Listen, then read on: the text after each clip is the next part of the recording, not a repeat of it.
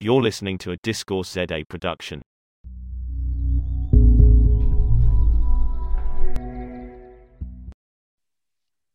Hi, I have with me Gregg Caruso, who's a doctor of philosophy um, and also the author of Just Deserts, a book that I have worked very hard to get a copy of, um, but is available for, um, I think, South Africans on Amazon if you do want to get a copy. But the reason I think this debate is so important is obviously it has implications for public policy. Um, of course, I know that for philosophers, the intention is not always to have a debate that necessarily has an impact for public for, for public policy, but this one does in particular. Um, and I think for liberals, um, especially, where so much of what we value is grounded or underpinned by the idea of free will and the free agent, I think it's important to explore what this debate um, you know, what the implications are for liberals and liberal democracy. So maybe, Gregg, just to start off with the book and how it, um, it, it, it, it, came to be. I know there's a bit of an interesting, I know you in, in the book, um, we hear that you and Dan met at a bar and it kind of progressed from there. Yeah, so um, I helped co-organize a conference in the Middle East in um, Beirut, Lebanon, on moral psychology. I think it was the first conference on moral psychology in the Middle East. Um, and Dan Dennett was one of the speakers that we invited. And um, after an evening of talks and uh, various presentations, we started a conversation on this rooftop bar in, in uh, Beirut and started debating our respective views on free will. Um, and when we got back to the States, we started sending each other emails and a conversation kind of ensued. And at one point, I suggested, well, why don't we write this up um, as a kind of debate or dialogue or conversation? And, and so that's what we did. And the, the first um, volley essentially was uh, published as a paper in Aeon magazine. Um, and it seemed to spark a lot of interest. People really were interested in the conversation. It kind of got into areas of the debate that are not always typically addressed and right. um, looked at things from, from a kind of slightly different perspective than, than usual. Um, and then we were approached eventually from a publisher who said, you know, you want to turn this into a book. And since we both sort of respect each other's uh, philosophical views and, and, each other, we thought it'd be a great project. And, uh, um, and that's what it ended up. It ended up as a sort of um, book length exchange written like a conversation or dialogue um, where we debate our respective views on free will, moral responsibility, criminal punishment, um, and various other aspects like how this impacts the law and morality. Right. But the, the debate itself on, on around free will is not new. Would you say that there is a renewed interest or is there mounting interest in the in, in the debate? Where where would you say it's at now? Yeah, it's an interesting thing because um, it seems like it's probably the most written about philosophical issue um, uh, that philosophers have been grappling with for centuries. I, I think second to God's existence is probably more ink has been spilled on the free will problem than any other topic. Um, but it's waned and it's and it's you know uh, its interests have come and gone over time. But I think there's a real um, renewed interest in the issue of free will, and part of it I think has to do with um, there's been some really interesting philosophical work that have shifted the, the debate to to uh, sort of new issues. And then the other aspect, and that's largely how I address it in my work, is I problematize the issue of free will yeah. as not as purely abstract metaphysical question about agents and whether or not they have this abstract thing called free will. I've tried to tie it to real life um, practices. Yeah. And so that I, have tried to problematize it in a way that it's it's directly related to our interpersonal relationships, our public policy, our, especially our issues and, and policies on criminal justice. Um, and that is, I think, sort of sparked a renewed interest in the problem that we now see that it can, it, it has tentacles that affect almost every aspect of our lives. Yeah. I mean, I would certainly think that we'd see free will schism in particular um, becoming something that's more broadly discussed in the mainstream, especially because of how sensitive it is to the idea that there are systemic causes to social ills. And of course, if you just look at the political narrative today globally, that's very much kind of the focus is how can we focus our public policies um, more on the systemic causes of the, of the problems and challenges that confront us. Um, and possibly free will schism answers that um, more explicitly than, than anything else so far. I, mean, I would think so. Um, it, it, I think that there is a sort of slowly growing momentum for the view. There was a recent article in The Guardian that talked about a rise in philosophers and scientists that have this view. It hasn't quite trickled down into the, the public psyche. And I think there's there's good reason for that. I think the belief in free will is pretty strong. People have a sort of intuitive sense of it. It plays a really big cultural and social role in our thinking about things. And I think it's also tied into other sort of aspects and, and uh, attitudes and judgments we have about people, their individual responsibility. Um, and there's been work in, in, in uh, psychology that even shows that sort of beliefs in free will are linked up with all these other things like um, one's attitudes about politics, one's views on a just world. Um, and so if you, you know, it's hard to sort of attack a kind of a belief that people hold really central to to their worldview and to their web of beliefs, their attitudes. Um, so it's a hard belief to mm-hmm. question, to get people to question. But I think once you break into the arguments and dissect them and sort of lay out, at least my view, what the arguments against it are, people begin to see it as sort of intuitive. Um, and so I think I think it has the potential to to really drastically affect people's attitudes about um, everything from our, our economic policies to our criminal justice policies. Yeah, and that leads us nicely then to, well, a little bit of a definitional discussion. What are we talking about? Um, at least to actually make it a bit simpler, what are you talking about um, in the book when you talk about yeah. free will? And how do you define free will skepticism? Great. So I define free will as the control and action that's required for a particular type of moral responsibility. So I want the issue of free will to be tied to the issue of moral responsibility. But the kind of responsibility I have in mind is the kind that would make agents truly deserving of praise and blame and punishment and a reward. So if agents have the kind of free will that I'm debating, then they would be legitimate targets for blame, resentment, retributive punishment, if we lack the kind of free will that I'm debating, then agents wouldn't be morally responsible in what I call the basic desert sense. Yeah. That is the sense that would make us truly deserving of praise and blame, punishment and reward in a sort of simply backward looking sense. That is, because the agent was free um, and they engaged in some wrongdoing, they simply deserve to be punished, regardless of whether or not it would have any forward looking benefit. So the yeah. title of the book, Just Deserts, I've realized some people understand that reference and some people I guess it's not as familiar as I thought. It's not desserts like what you eat after dinner, and it's not deserts. Um, the idea of just deserts is punishment that's deserved. Yes. That is, if an agent has the kind of free will that's under dispute, um, then they deserve certain types of treatment, certain types of judgments, certain types of legal punishment. Yeah. If we don't, it has this drastic sort of systemic effect on our interpersonal relationships, our interpersonal attitudes, our judgments about blame and praise, and our policies about punishment and reward. Yeah, um, I think we'll come as we as well as probably as you unpack, it'll become clear that it doesn't jettison the idea of control entirely, but it's a no. particular kind of control that is that is um, you know by virtue of which one can be held you know morally responsible in the sense that you describe of saying that they deserve either blame or praise. So i think that's part of the reason why i think it does retain a great deal that is still that we value in terms of holding people responsible. But yeah i want to make that clear. So like i'm a free will skeptic. So as a free will skeptic i maintain that who we are and what we do is ultimately the result of factors beyond our control. And because of this we're never morally responsible in this basic desert sense the sense where mm-hmm. agents deserve in some basic way to be praised or blamed, punished, and rewarded. Um, but that doesn't mean I reject other notions of responsibility or other notions of agency.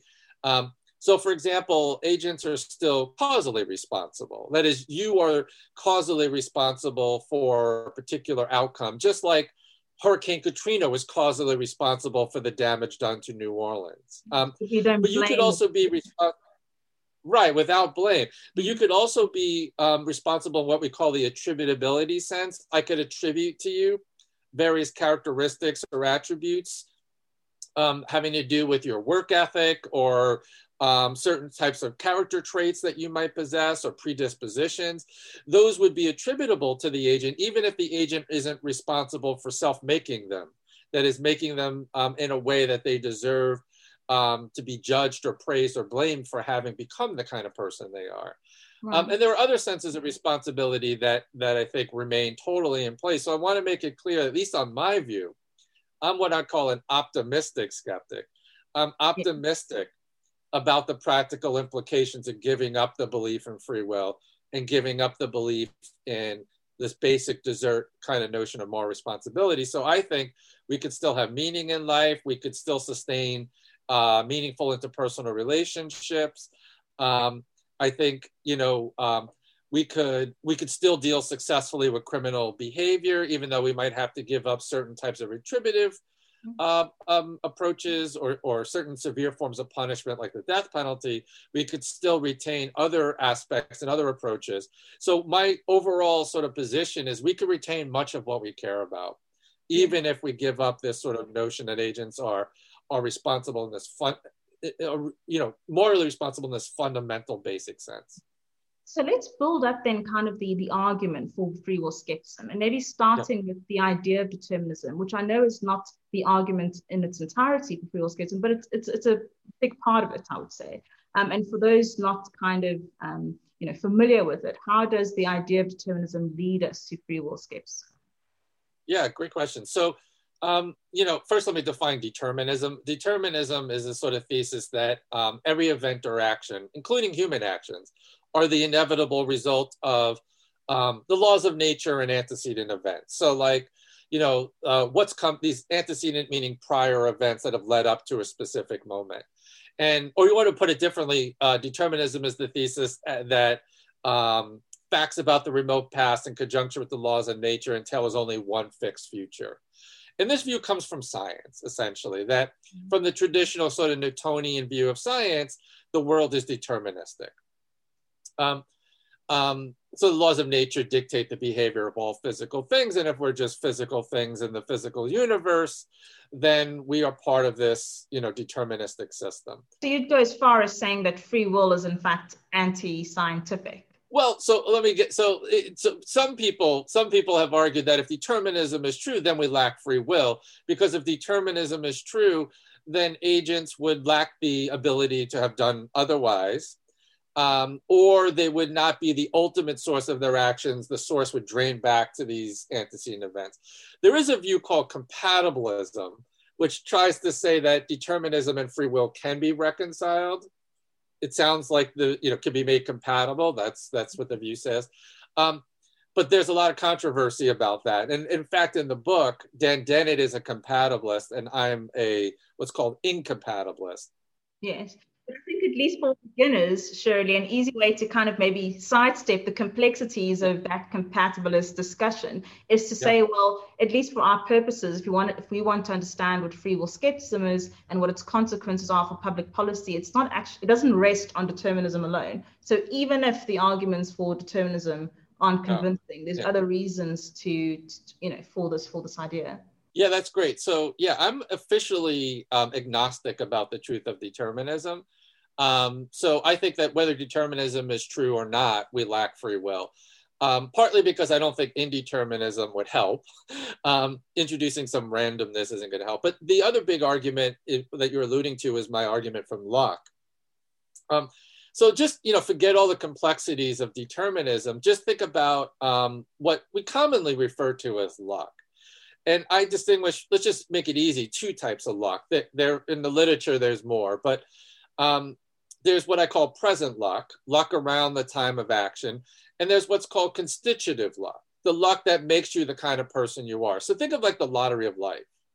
The lottery of life isn't always fair. We have no ultimate control whether we're born in a particular country, whether we're born into uh, poverty or wealth. We have no ultimate control. It's a matter of luck whether I'm born white or black, male or female, uh, whether I'm born with certain learning disabilities or not. That's all a matter of luck, i.e., it's um, you know good or bad luck. It's outside of my control.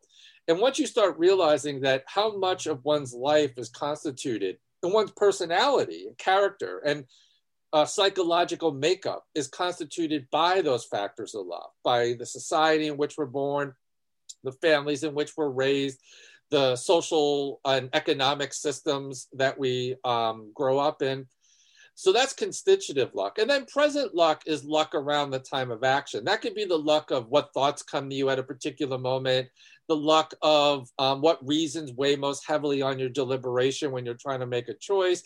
The luck of the color of the walls um, could affect your deliberation and your mood in a way that you're unaware of. The luck of um, of um, what just led up prior to to the event. So like we all have this experience where maybe we had an argument with our uh, significant other in the morning, and throughout the day you realize it's affecting your interactions with your secretary and other people. Um, that would be a kind of luck because those earlier events shouldn't be, you know, affecting your choices, or we often think they're not, but they're playing this background role. I would say that our actions are ultimately the result of luck, that luck swallows all. The combination of present luck and constitutive luck um, ultimately um, um, determine what we do. And, and that, I think, luck undermines free will again in the sense that who we are and what we do is ultimately a result of factors beyond our control. We don't control fact, you know, matters of determinism. We don't control indeterminate events, but we also don't control matters of luck. And so, whether you're looking at it from a deterministic perspective, indeterministic perspective, or simply from the perspective of luck, it seems like when you reflect very carefully who we are, what we do, is the result of um, a myriad of causes, a myriad of factors that we really don't control. Yeah. And I mean, obviously, there's some who want to push back against that, that idea a little bit to say, well, of course, there's luck, but there are certain ways in which we can respond to luck. So if you talk about those constitutive factors, there are certain endowments or characteristics of birth that we're naturally born with that perhaps we have very little control over initially. But once we are aware of our particular deficiencies, we have the ability or capacity throughout life to, you know, go to school, um, we, we read books, we are, um, you know, we, we, we learn or we develop the ability to respond to these you know external factors that are acting upon us and to act on them in turn. Yeah.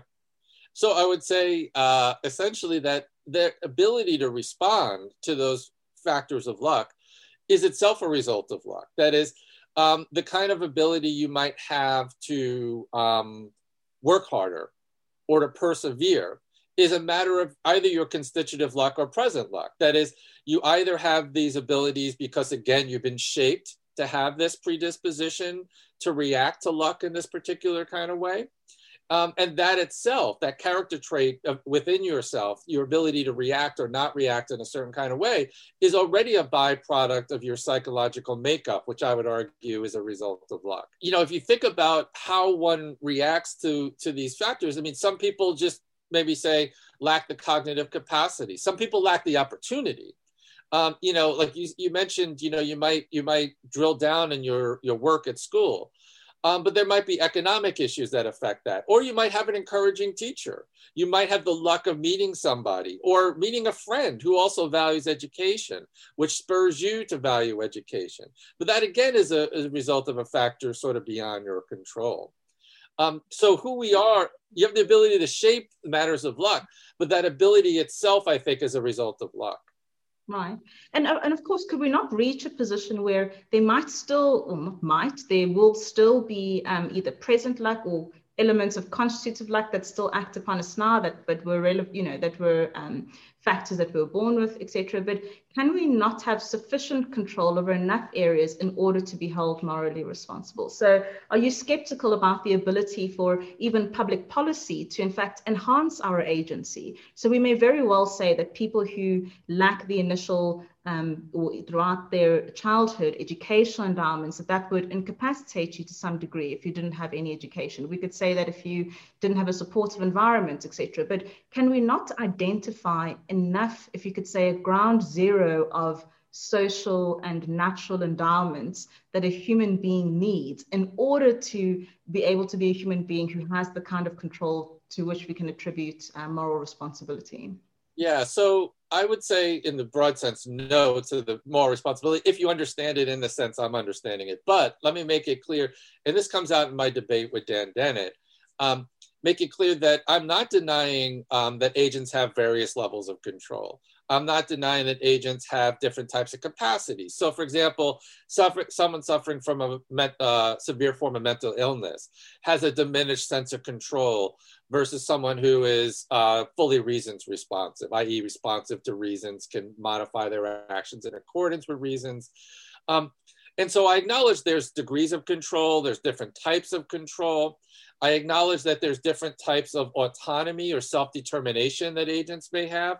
What I would deny is that agents um, should be held morally responsible in the basic sense uh, for their actions, because ultimately, whether or not they have which type of level of control they have and how they develop their their control or their lack of capacity of control is itself the result of factors beyond their control so I don't think agents are responsible in the basic sense, but I don't want to deny what the compatibilist points out about the differences between different types of agents. And in terms of public policy, I absolutely agree that one of the goals of public policy should be to enhance control, should be able to, to enhance the degree of autonomy that agents have, give them the tools and the opportunities necessary to um, to to develop the skills that would contribute and and make up their well-being. But that said i don't necessarily think it helps in terms of public policy to still think individuals should be given their just deserts when they fail. Um, and so i think that ultimately the failure or success people so in the in the debate with uh, dennett um, I, I, you know, Dennett's really good with these kind of folksy analogies. And he says, look, I get it. The lottery of life is not always fair. We don't all have equal starting points. And he gives this analogy of a foot race. He says, okay, imagine we give someone a head start based on what month they were born in, a matter of luck. No one controls what month they're born in. Is it fundamentally unfair? And he says, well, it would be if it were a sprint. But life is more like a marathon and luck equals out in life. And I argue, well, BS to that, really, because if you look at the, the empirical data, um, those initial inequalities actually compound themselves over time.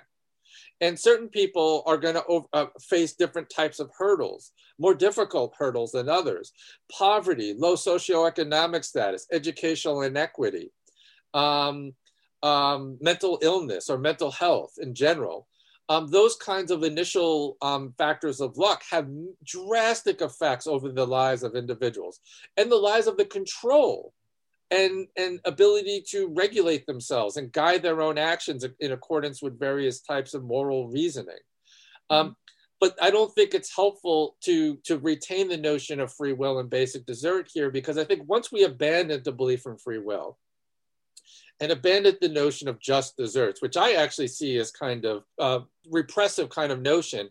Once we abandon those notions, we can look more deeply into the causes and more deeply into the systems that shape individuals. Once you realize that individuals are more of a byproduct of their circumstances, um, then we could help to give them the tools necessary to level that playing field and encourage individuals and adopt policies that that sort of address these inequalities, uh, that address these systemic causes of criminality, educational inequity, um, poverty. Yeah, but to be clear, the goal of those public policies of leveling the field is to, well, I suppose for various reasons, to improve that person's, you know, quality of life, etc., their ability to engage in a society with the kind of rules that we have. But never is the objective to get them to a point of agency where we can ever hold them morally responsible. That would not be, that's not possible. Um, it's not possible in this basic sense for me because yes, I don't think any of us have it. But um, that doesn't mean we let criminals run free. That doesn't mean there won't be consequences for various types of actions. Um, that doesn't mean we have to give up notions of morality, of right and wrong. So, like, we could still say that um, what Hitler did was morally wrong, even if um, we give up the notion of free will, because judgments of good and bad and right and wrong, on my view, could be retained independent of, of, of thinking that individuals are self made or that individuals are responsible in any basic sense. Yeah. Um, we could still adopt certain types of uh, moral judgments. We could still adopt certain conceptions of justice, I would argue.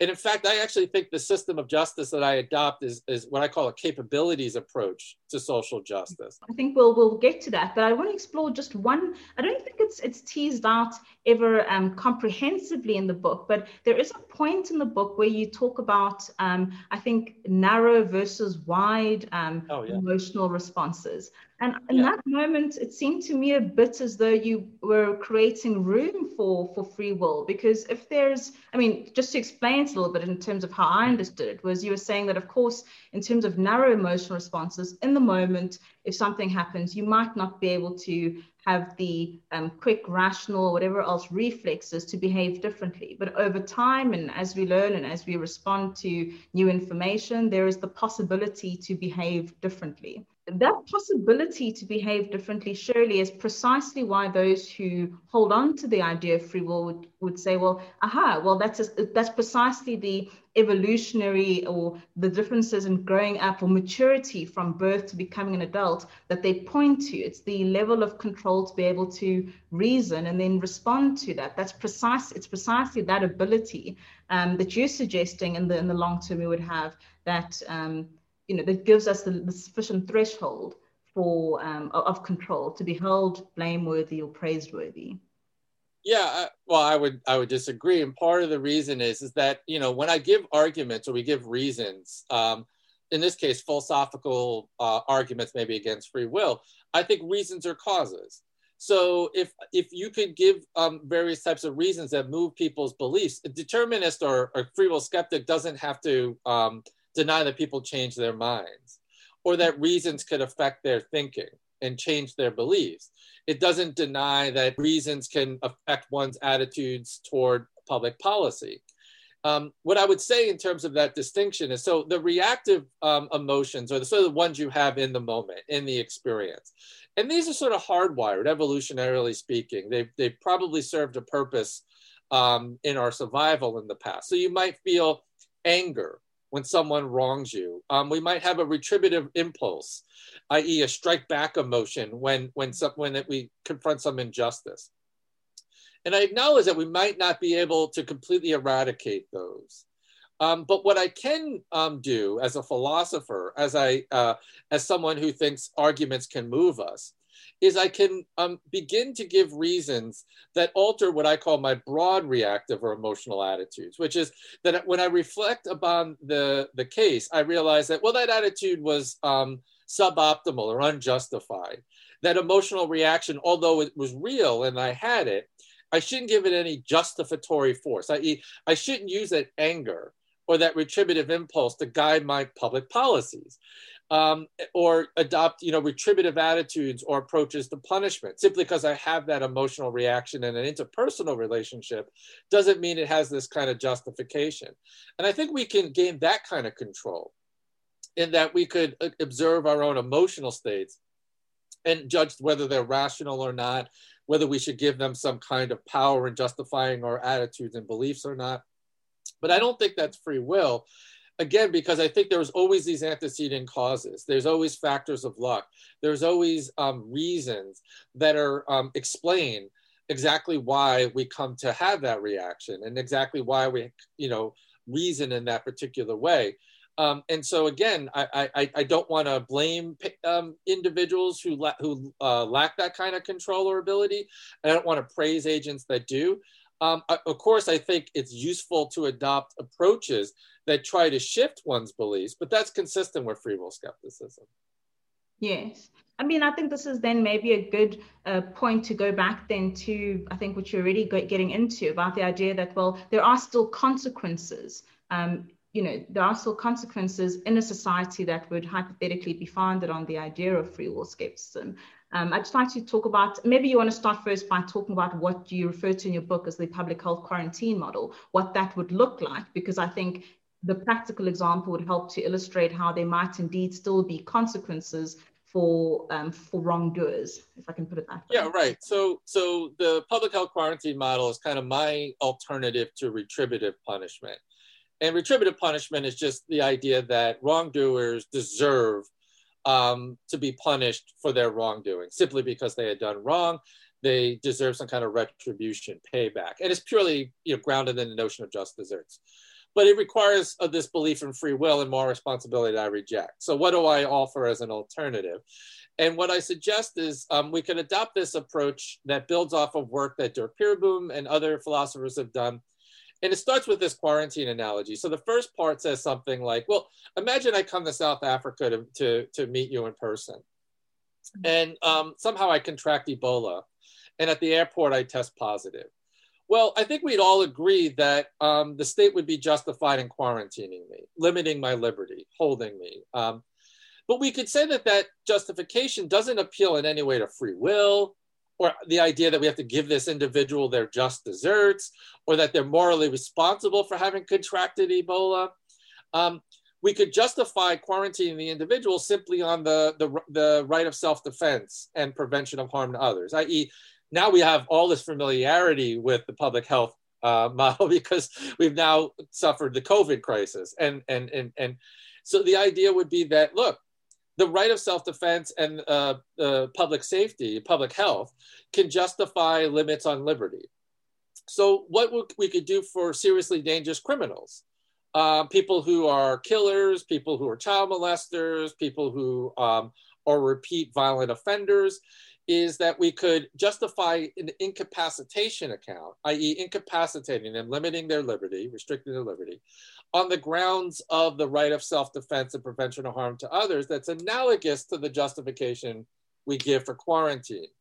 But the idea in my model would be that um, not only is this non retributive, it's also non punitive in that we don't necessarily punish the Ebola patient um, when we limit their liberty. Because punishment usually requires more than just a restriction on liberty.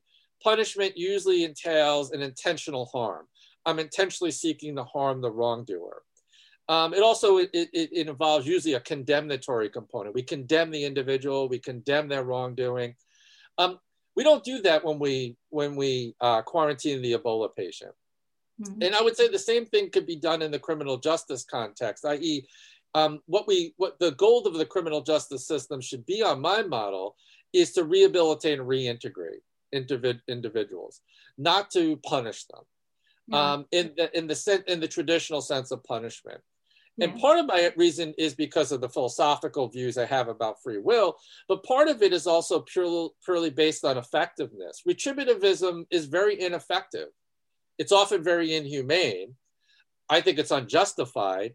But even if you didn't share my views about free will, um, you might still think that, look, the policies we currently adopt toward criminal behavior um, they're simply not working. At least in the United States, um, we have one of the highest rates of incarceration in, in the in the world. Um, for every 100,000 people, we imprison 700 people. Yeah, I think what might be unsatisfactory for, for some, and, and, and certainly I think um, um, Dennett raises a similar argument in the book, if not the exact same one. I might be paraphrasing his example a bit, but of the, a society where perhaps you've advanced technologically enough to maybe, let's say, have some kind of pill that one can take, and you guarantee that if somebody takes this, this pill, they'd be rewired as to no longer have any kind of violent impulses. So you can be certain that the, the reason for quarantining them or incarcerating them in terms of as a self-defense mechanism or, or for the reasons of public safety is no longer there because once they take the pill, they'll no longer be a threat to society. But yet a lot of people would feel yeah. that that doesn't that doesn't seem to be sufficient. So and also there's still incentive for others to go around murdering because the only consequences they'll be given this pill that will remove all of their violent impulses.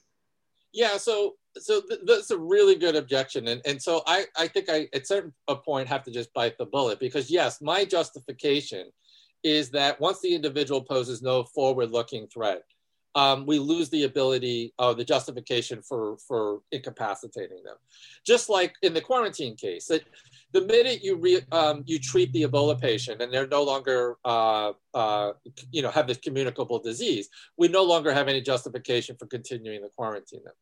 In the case of this imaginary pill, I guess I would say a few things. I mean, one would be, um, uh, well, you know, I, I don't think you know we're anywhere near this kind of reality. Secondly, I would also suggest that um, there might be ethical reasons independent of my model for for thinking this would be a bad public policy to administer this kind of pill and in terms of the fact that it would probably change one's personality would change one's psychological makeup we have to worry about issues of, of uh, of autonomy and and the rights of individuals so there might be all kinds of reasons but yes if we were if there were some magic way to just wave a wand and individuals were no longer a threat to to public safety then i do think um, we have to rethink our retributive attitudes. I know people have this really strong re- retributive yeah. desire to say, but look, they still deserve some form of, of punishment. Um, but what I would suggest is, you know, maybe we, we should rethink that. Let me just suggest one thing that you might be more familiar with. When you think of something like restorative justice or in South Africa, reconciliation, when you come to these really crucial moments in history where you have to address prior atrocities. What often has been shown to work most effectively is not to double down on retributivism, not to go back and try to um, evoke um, justice for, on all the wrongdoers, but to, um, in part, figure out ways that would effectively move us forward. Um, and so I would just think that in many cases, it's simply counterproductive to try to um, to retain this kind of desire to give individuals their just deserts. Um, and so I would just bite the bullet in this hypothetical case. I would say that we're far from any reality where that would where that would really play out in any any real way. But that's um, where I want to perhaps question a bit is that okay, so leaving aside the pull example, let's use some because I think the pull example is almost used as a as a hypothetical, but as a proxy for real yeah. world examples that might have similar uh, features. So, for example, I mean, I just made this up now, so let's hope this analogy holds. But yeah. let's take an example of a disabled accountant, okay, yeah. who has embezzled funds where he was, you know, working. Now, one, um, you know, possible to say, well, he can no longer do so if you remove him from that workplace. So, an alternative to incarceration could be, well, he loses the license to operate in any kind of financial services field. So you've got rid of any ability for him in future to replicate that same wrong. Um, and at the same time, though, there's nothing, you know, in terms of, um, you know, but also there's there aren't any other means available. So you can't say he can maybe do community service because let's imagine he's disabled in a way that doesn't allow him to um, give back to society or deal in any other way with the consequence of what he's done. I think a lot of people feel you can't just be so there'd be no consequence for a person like that because well the consequence of course they no longer get to practice but you say a consequence like that is sufficient. Well i would say that look there are other aspects um, and the law allows for these in other contexts. So we have criminal law but we also have tort law and we have um, laws that can address like say um, restitution right. So th- those kinds of um, arguments for restitution could be given in ways that don't really uh, appeal to basic desert or moral responsibility. Well, I should have maybe said a disabled broke accountant. Okay, well, so the more we build into it, right? Yeah. The possibility of restitution. Right. So, I mean, we could build the case so that uh, there's no means of restitution, there's no forward looking threat, um, but there's no ability to, you know, to work to service the people they've wronged. Um, and the more we add, yeah, I mean, the question I would ask the person who wants to retain, what would you do? So the idea is, I guess, that this person still gets in prison, still gets um, severely punished, despite the fact they're in poor health, despite the fact they're not a threat to society, despite the fact that they can't contribute to their victims.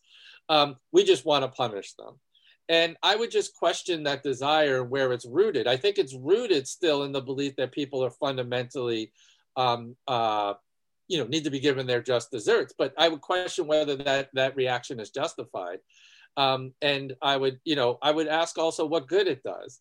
If all the all the benefits can be achieved without um, that kind of um, purely backward looking retributive reaction um, what additional good is it serving society Well, I think there's also this idea of proportionality. And by proportionality, I'm talking about of the suffering of the victim. So, you know, if you've lost your life savings, the, what's happened to the victim is that they're no longer able to, to survive. They've lost, you know, whatever else they've lost and their life will never be the same. The only thing this other person loses is, well, let's say they're no longer allowed to work in a, in a, in a role that where they deal handle other people's money. But that doesn't seem to put them or give them a proportional punishment that is proportional to the wrong that they committed. Right and that's exactly what the retributive i say my view still maintains a proportionality principle but a different type that the incapacitation or the uh, lim- the liberty limiting uh, kind of response that the state would have would have to be proportionate to the threat the individual poses. So I still think it's proportional, but a different type of proportionality. I would say, like, you know, in the Bernie Madoff case, which was a guy in, in, in America who had his Ponzi scheme who defrauded all of these people out of millions of dollars. Um, not only you actually lose his license, and not only in, you know, in his case, um, um, you know, other liber- liberties might be limited given any forward-looking threat he might pose. Um, I think restitution in his case would be justified because he has the means to restore what was taken from the victims, right? In the case where the person lacks any funding to do that, um, I would say that you know our desire for proportionality in this case is just getting the best of us, and we're holding uh, onto notions that I think are both unjustified, often lead to inhumane treatments. Um, because if, one case that's more realistic in my view is we have a population in the United States in prison that is aging out. So the proportional punishment that they were handed down by the court was like, look, you get 20 years or you get 50 years. Um, and that's proportional to whatever crime you committed. But we know from empirical data that after a certain age, the chances of recidivism drastically begin to reduce until a point where it actually reaches zero. So when you get you know prisoners who are 50 or 60 years old, um, in many cases they, they, they, they present no threat to public safety if they were to be released. And yet on this proportionality principle, on this retributive approach, they are still held. Yeah. in the United States. And we have one of the largest populations in the world that's serving what are called virtual life sentences. That is, the sentences that they've been given that was proportional to their crime um, means effectively that they're going to die in prison because the number of years they were given is longer than the natural life they're going to have. Um, I would just see these policies as overall inhumane. And I would rather bite the bullet on this imaginary pill case than to adopt principles that lead to mass incarceration, that lead to such inhumane conditions in our prison systems. So we have only 4.5% of the world's population in the United States, relatively small sliver, yet we house 25% of the world's prisoners. That's the highest rate of incarceration known to civilization. We have more people in the criminal justice system than any other nation. One out of every 31 Americans is somewhere within the criminal justice system, i.e., parole, probation, prison, federal jail.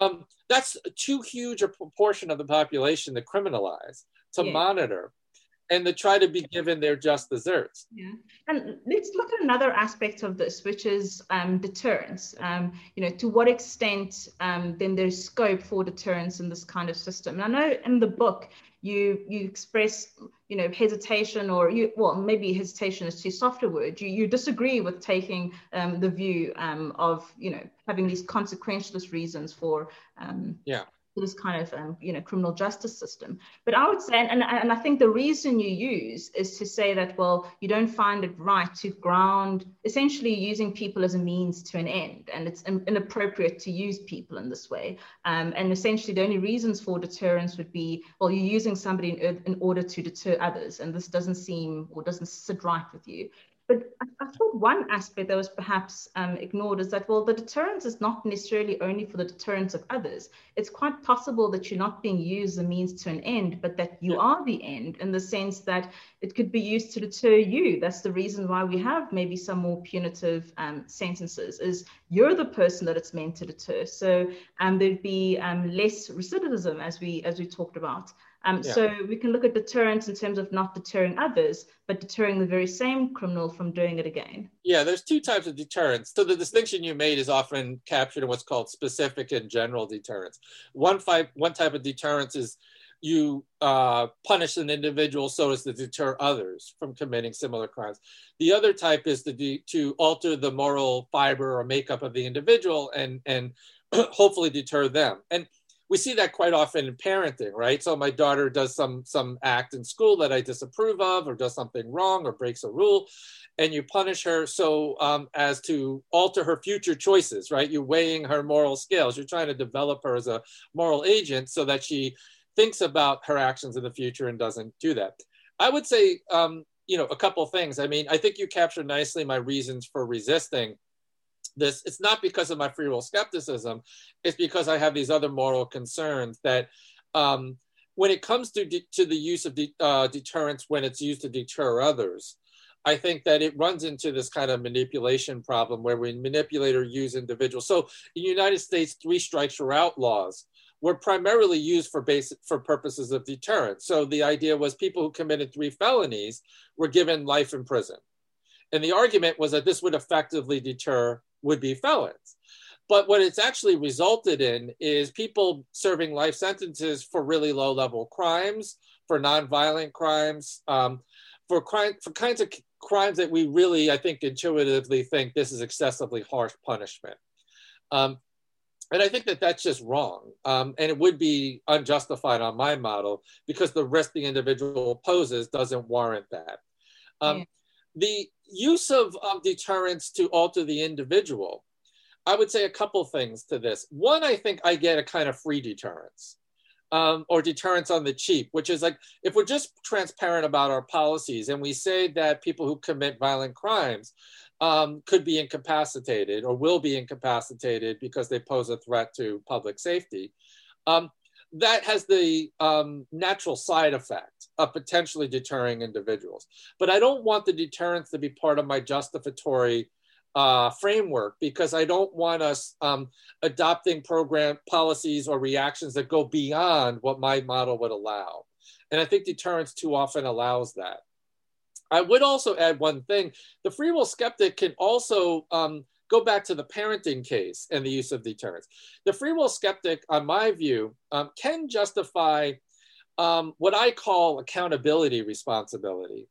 Um, I'm sorry, not account, answerability responsibility, where mm-hmm. say when my, my daughter does something bad at school, um, or when a wrongdoer, any wrongdoer does some, some wrong act, you could ask them, why did they make that choice? Um, to reflect about the nature of the act, to identify it as a wrong act or a bad act. I said you could retain that as a free will skeptic. And then to have them identify some flaw in themselves that maybe was the result of that bad, that wrong act. And then to agree to uh, work moving forward to work on that aspect of themselves, to reconcile it so they don't commit those acts in the future. And the justification on my model for these forward looking, um, moral exchanges, conversations, would be essentially um, three forward looking um, features future safety, future reconciliation, and future moral formation. Um, but none of those have to be grounded in backward looking desert.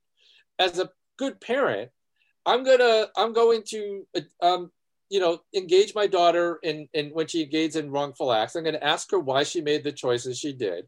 I'm going to ask her to reflect upon that act. I'm going to ask her what she could do differently in the future.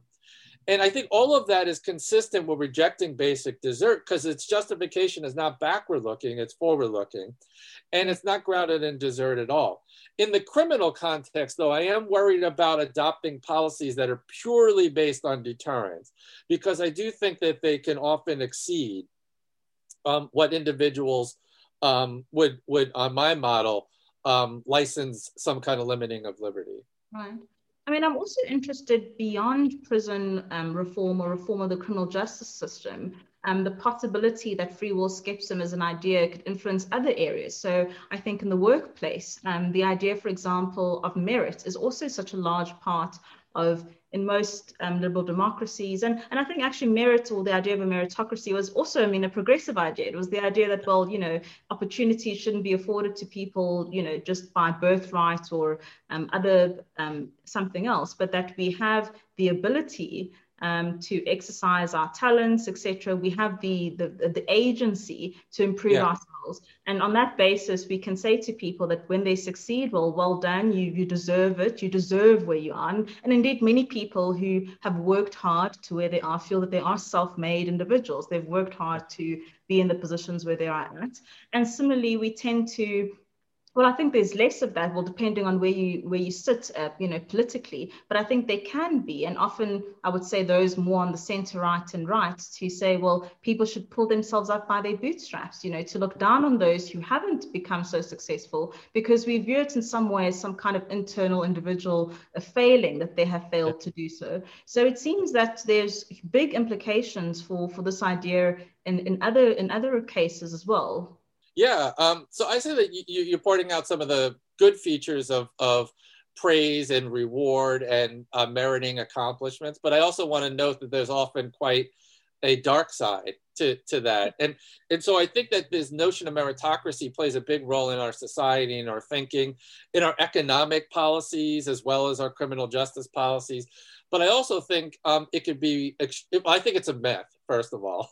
And I also think that it's potentially harmful. Um, so I'll give you, you know, a, a couple, uh, you know, quick examples. I mean, one, you know, is, is uh, just to quote, you know, um, someone who was also a free will skeptic. Einstein once said that, you know, um, he was a, a, free will skeptic and he believed that his own accomplishments he didn't deserve praise for, developing special relativity.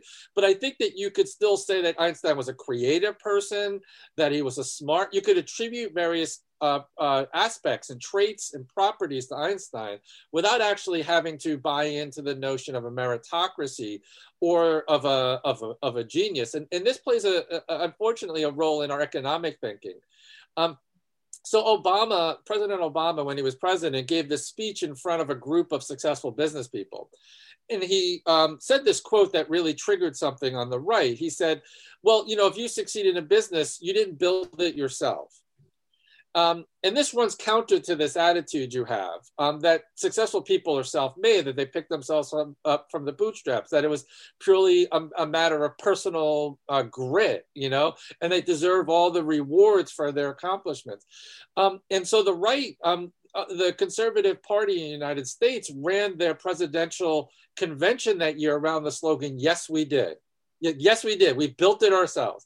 And I think that that's a pernicious notion that you built it yourself. Because it, it it, it ends up having the effect that we blame those in poverty for their own uh, circumstances because well they could have just picked themselves up from the bootstraps so they could have just worked harder. Or we could blame those in cases of educational inequity by saying it's just the the, the fault of the children or the parents themselves. Um, and if you listen to the next sentence obama said I think it's just factually correct. What he said is, well, if you succeeded in business, you probably had a helpful, uh, encouraging parent um, a helpful teacher along the way. Someone probably contributed to your success. You know, factors of luck play a big role. And what I want to just quickly raise, because it's important in psychology, is that there's been evidence that the belief in free will has been shown to correlate with something called the belief in a just world. And the belief in a just world, I didn't make this up, this is a something psychologists study. And the belief in a just world is the belief that well, the world is just. Good things happen, good things happen to good people, bad things happen to bad people. But the problem with the belief in a just world, which is tied obviously to meritocracy and individual responsibility, um, is that it ends up becoming a blame the victim approach. And the most obvious example of this is rape victims. So, someone who is raped, that's a horrific thing. Um, and in a just world, such a horrific thing wouldn't happen to a good person, an innocent person. So unconsciously, people don't do this consciously, but unconsciously to preserve the belief in a just world, you somehow make the victim deserving. Because in a just world, such a bad thing wouldn't happen to a good person. And so um, in, in, in actual cases in, in the courtroom, what happens is defense attorneys um, you know blame the the victim themselves well they were dressed provocatively they were walking where they shouldn't be walking or they were intoxicated or they brought it upon themselves um, and they do it because it works. And it works because juries want to preserve this belief in a just world, which is tied to the belief in free will, tied to meritocracy. But what it ultimately does is it blames someone who, you know, the world isn't just. This is simply a bad thing. And there's no good reason for why it happened, and there's no justice in it. And so when you have this, when you have this desire to, to preserve these kind of intuitions um, that are all wrapped up with this, you know, causa sui, bootstrapping, you know, self-made kind of concept we have of ourselves, is you end up blaming those in poverty. You say that it's a matter of uh, laziness. You blame those who have been victimized of crimes. You blame those um, who suffer from other kinds of social injustices. And some so, sort of say, well, look, I made my way out of those circumstances, and everyone else can as well. Well, you know, part of those few cases of success are largely the byproduct of, of small little interventions of luck. Yeah. Um, and you know if others have had the same opportunities they may have made themselves their way out of there as well but it also has this tendency to not look at the systemic causes because if everything is just a matter of individual responsibility it's like when you have a hammer everything's a nail. When everything is a matter of individual responsibility well the right response to crime is punitive. The right res- response to economic inequality is to just incentivize merit.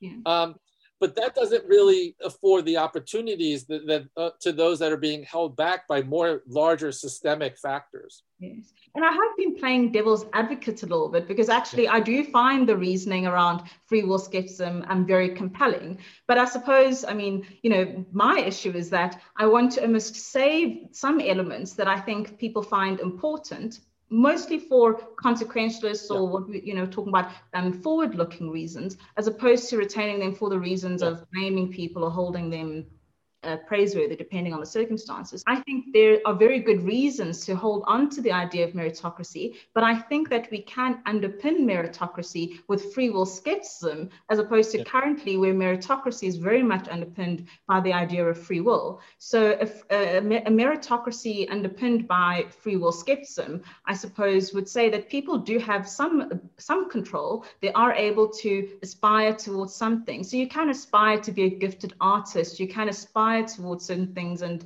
you know be lucky enough to have the opportunity or have those kind of opportunities to to meet those goals. And certainly society can value people who are the best scientist or the best artist and in turn people can aspire to be such a person without obviously the um, the assumption that anyone who fails to become this or that is deserving of blame that they didn't you know, in, in, some way that they're inherently faulty for for not having achieved that. So I think you can have just as um, you know, free will skepticism retains some elements, and I would say important elements of control and responsibility. In the same way, free, free will skepticism could retain important elements of the idea of meritocracy and excellence, um, etc. I think that's absolutely true, and there are free will skeptics who who absolutely agree with that. So I don't think any of that is excluded. I mean, I have my own particular views on certain aspects of, of that in terms of like deterrence and, and others. But there's a philosopher, uh, Benjamin Vilhauer, who actually says, well, praise is easier to justify than blame because of the amount of harm that blame does. And so maybe the more positive aspects of meritocracy could be more easily justified than the negative aspects. And so that would be a way to differentiate it. But I also want to just mention that I also think um, there's no uh, prohibition. There's nothing preventing free will skeptics from embracing a rich notion of social justice. So in the in the other book I have that came out this year called Rejecting Retributivism, I developed what's called the capabilities approach, which fits very nicely with what you were just saying, which is the idea that essentially um, uh, you know, social justice should be the goal of social justice should be the development of um, what I call uh, capabilities or functionings, the ability of agents to do and be who they want to be and be capable of what are called opportunity freedoms. Um, and so, what I think is, you know, you want to make sure that we are we give each individual the sufficient level necessary to achieve the uh, sufficient level of, of human well-being in various uh, aspects of our lives, things like health like safety, security, autonomy, self determination, uh, respect for individuals. And all of that, I think, can be retained. And, and by fostering a kind of uh, public health or public policy approach that tries to um, provide individuals with the same level of opportunity, um, could fe- uh, uh, contribute to those features that you are absolutely right. We want to retain, like that individuals have some control over their lives, like they do have some autonomy, and that um, by giving them the kind of opportunities that would be needed, they could achieve these levels of well being. But I want to also make it clear that this is not just about handing out or distributing goods. So take a case where, like, one capability or functioning is mobility. You might need mobility so that you could earn a living to, to, to survive, right? You need a job. And to get to that job, you need transportation and mobility. But in certain approaches to justice, um, we might just hand out things, like give everyone bicycles. But that won't really work if you're disabled. Or if you live in a sexist uh, society where women, for example, social norms are they shouldn't ride bicycles. Right. Um, so simply distributing goods isn't going to um, address the underlying social inequality that is preventing that that capability or that functioning from being um, uh, achieved in those individuals. So to to to level, level this playing field, it's not just about distributing goods equally. It's about addressing the social inequalities. In this case, the underlying sexism um, that might that might be the prohibition, the the thing that's preventing um, a diminishment in well-being. And so, what I would argue is that free will skeptics can adopt this kind of approach toward identifying the um, uh, the the factors that that are um, limiting individuals, their inequalities, also the social determinants of crime, the kinds of things that drive criminal behavior, the kinds of dr- things that drive economic inequality. You could identify those social determinants those factors of society. Um, then you prioritize them, and then you adopt policies that work, best practices that um, address the underlying social injustices. Because often crime is a byproduct of poverty and inequality and racism and sexism and economic inequality or access to healthcare or nutrition. If you address the underlying causes, providing people with the opportunities to achieve, then the um, level of criminal behavior actually drops dramatically. And so it's a much more effective approach. I think it's a much more humane approach. I think it's a much more justified approach given my free will skepticism. But even if, again, you don't share my free will skepticism, you may just think this is a way better approach to addressing social pro- problems than to always try to address it on the tail end by placing it on individual responsibility. I do also think that this, you know, conversation moves us a lot closer. I think that's probably all we have time for um, to discuss. But what I think is um, what this conversation or this debate really does is, you know, a lot of the global, and it's not just where it's playing out in the United States, I think it's reflected in other countries as well, where some of these big policy debates where they seem almost intractable and it's not clear why there is such a huge gulf, um, you know, on, on public policy issues. But I think it's because we are talking on the policy level, but there's a deeper, almost philosophical, um, as I'm discovering, rift between the two sides because so much of current public policy is focused on the individual, on uh, grounded on these ideas of, of, of, free will and thus being able to hold resp- individuals responsible in the way that we do. And I think there's this growing and other call that says, hang on, um, there's actually big systemic reasons for a lot of these social challenges and problems, and we need to pay more attention to that and the two sides just i feel are not hearing or meeting each other. But i think yeah. we don't meet each other by starting at the policy level there's an important philosophical discussion that underpins these rifts that needs to be had first. And i think this is kind of the the missing um, you know piece of the puzzle. Um, so hopefully this debate does become a bit more of a mainstream topic because i see it as so you know so intrinsically or so importantly rather linked to the conversations um, that are absorbing and the world is focused on right now. Perfectly said. I agree 100%. Thank you. Thanks, Gregg. Thanks so much for, for, for making time to talk Thank about you.